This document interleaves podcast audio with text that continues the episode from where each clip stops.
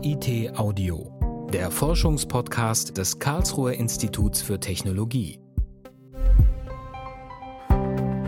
Die Herstellung von Plastik ist eines der größten Probleme unserer Zeit.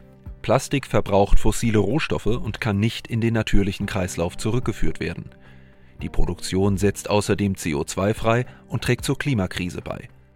Am KIT wird eine Biotechnologie erprobt, die beides verbindet. Plastik herstellen und dafür CO2 aus Industrieabgasen benutzen. Bioelektroplast, ein Podcast von Almut Oxmann. KIT Audio. Forschung hören.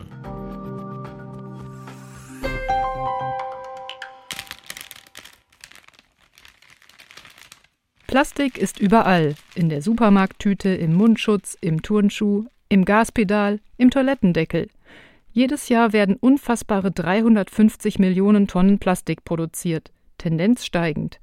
Das meiste davon landet irgendwann auf Deponien, im Meer oder wird verbrannt. Eine Lösung könnten biologisch abbaubare Kunststoffe sein. Also dieses Bioplastik, diese Polyhydroxyalkanoate, die finden schon Verwendung. Immer dann, wenn Sie zum Beispiel in einem Geschäft Obst und Gemüse kaufen, und da ist oben drauf eine Folie und dann heißt es, die Folie sei biologisch abbaubar. Dann ist diese Folie typischerweise aus solchen Polyhydroxyalkanoaten. Die meisten Biokunststoffe bestehen aus Lebensmitteln, zum Beispiel aus Mais oder Zuckerrohr. Johannes Gescher vom Institut für angewandte Biowissenschaften am KIT forscht an anderen Lösungen. Bei ihm stellen Bakterien die Grundsubstanz für Bioplastik her und verbrauchen dabei auch noch CO2. Das Verfahren heißt mikrobielle Elektrosynthese, das Projekt Bioelektroplast.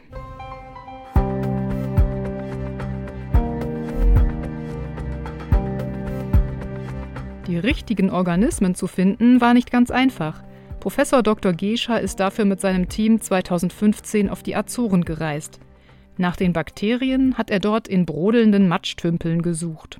Wir nehmen ganz viele Flaschen mit und dann haben wir so Teleskoparme, an denen wir die Flaschen befestigen können und dann können wir tatsächlich eben in diese heißen Matschtümpel reingehen mit diesen Flaschen, die vollfüllen.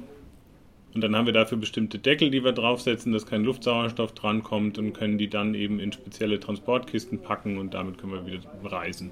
Mit zwei großen, ausgepolsterten Koffern voller Matschproben kam Johannes Gescher wieder ans KIT zurück. Fishing Expedition heißt das oder Isolierungskampagne. Alles spricht dafür, dass ein passender Organismus gefunden wird, aber sicher sein kann man sich nicht.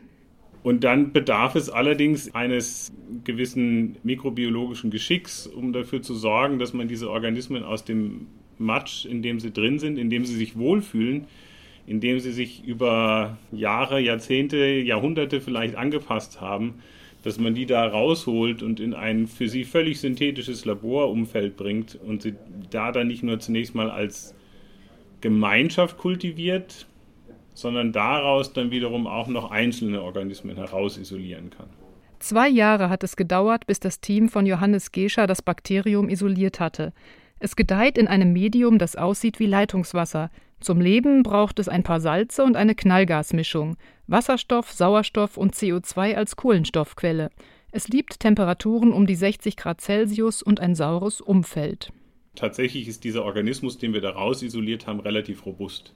Der wächst schnell, der wächst auf gängigen Medien, die wir im Labor verwenden, zu relativ hohen Zelldichten.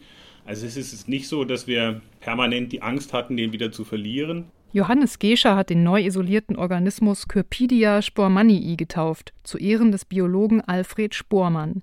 Der ist Professor in Stanford und hat entscheidende Erkenntnisse im Bereich des Wachstums von Mikroorganismen auf Kathoden erlangt. Johannes Gescher hat mit ihm schon zusammengearbeitet. Und dann ist es so, wenn man den Organismen einen Namen gibt, dann ist die Voraussetzung dafür, dass man den Organismus hinterlegt bei mindestens zwei internationalen Stammsammlungen. Und so hat auch die internationale Forschungsgemeinschaft die Möglichkeit, mit dem Organismus was zu machen und den von diesen Stammsammlungen eben abzufragen.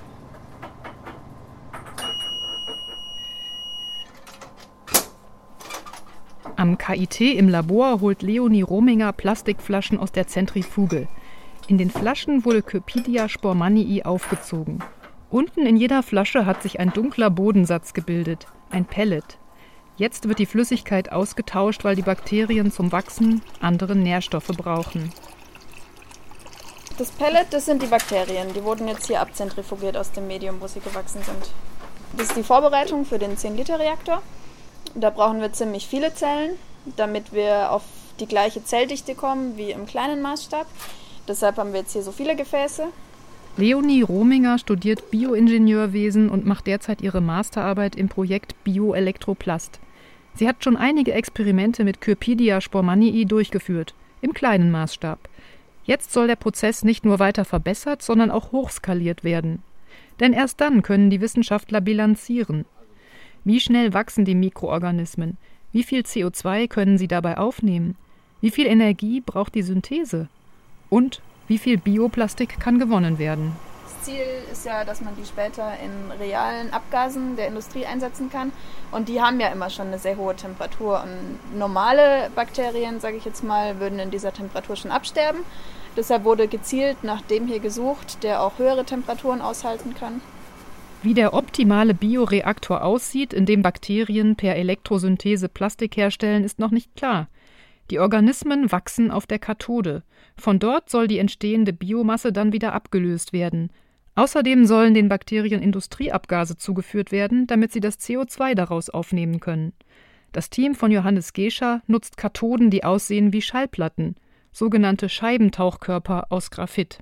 Wenn wir die Scheiben immer wieder durch eine Gasphase drehen, dann versorgen wir die Organismen eben mit ihrem, wir sagen Elektronenakzeptor, mit Sauerstoff und mit ihrer Kohlenstoffquelle, mit dem CO2. Und dann können sie wieder in die wässrige Phase eintauchen.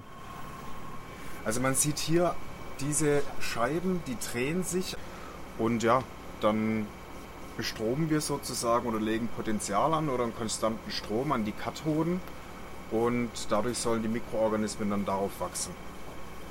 Max Hackbart ist Verfahrenstechniker und Doktorand. Er ist im Projekt Bioelektroplast dafür zuständig, die Reaktoren zu bauen. Die Reaktortechnologie in den Griff zu kriegen sei für das Projekt mit die wichtigste Aufgabe, sagt Johannes Gescher. Es hat relativ viele Anläufe gebraucht, um tatsächlich den Reaktor so zu entwickeln, dass er jetzt stabil läuft, ähm, wir keine Korrosion am Reaktor haben, wir tatsächlich reproduzierbare Ströme generieren können in diesem Reaktor. Der Bioreaktor braucht natürlich auch Strom, der idealerweise aus regenerativen Energien stammt.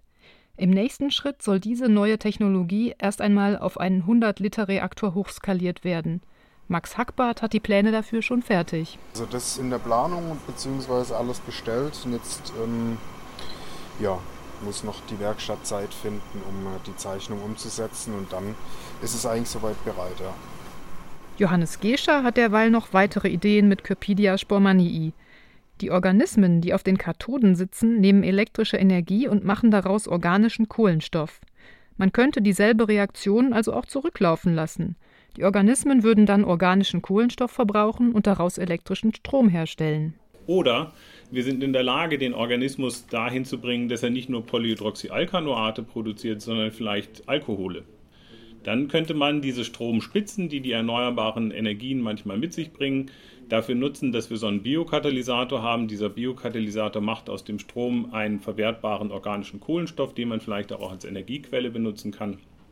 Und dann kann man das Ganze auch wiederum rückwärts fahren. Sollte es gelingen, dass Bakterien im industriellen Maßstab Plastik produzieren und dabei CO2 verbrauchen, wäre das schon ein riesiger Schritt. Dann müssten keine Plastiktüten im Meer landen und der gebrauchte Mundschutz käme in den Biomüll. KIT Audio Forschung hören. Eine Produktion des Karlsruher Instituts für Technologie 2020. Redaktion Abteilung Gesamtkommunikation des KIT. Titelmusik Arthur Tadevosian. Weitere Informationen finden Sie unter www.kit.edu/audio.